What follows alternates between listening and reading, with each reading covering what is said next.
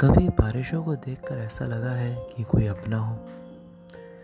कभी तपती गर्मी में किसी को देखकर ऐसा लगा हो कि वो छाँव की तरह हो।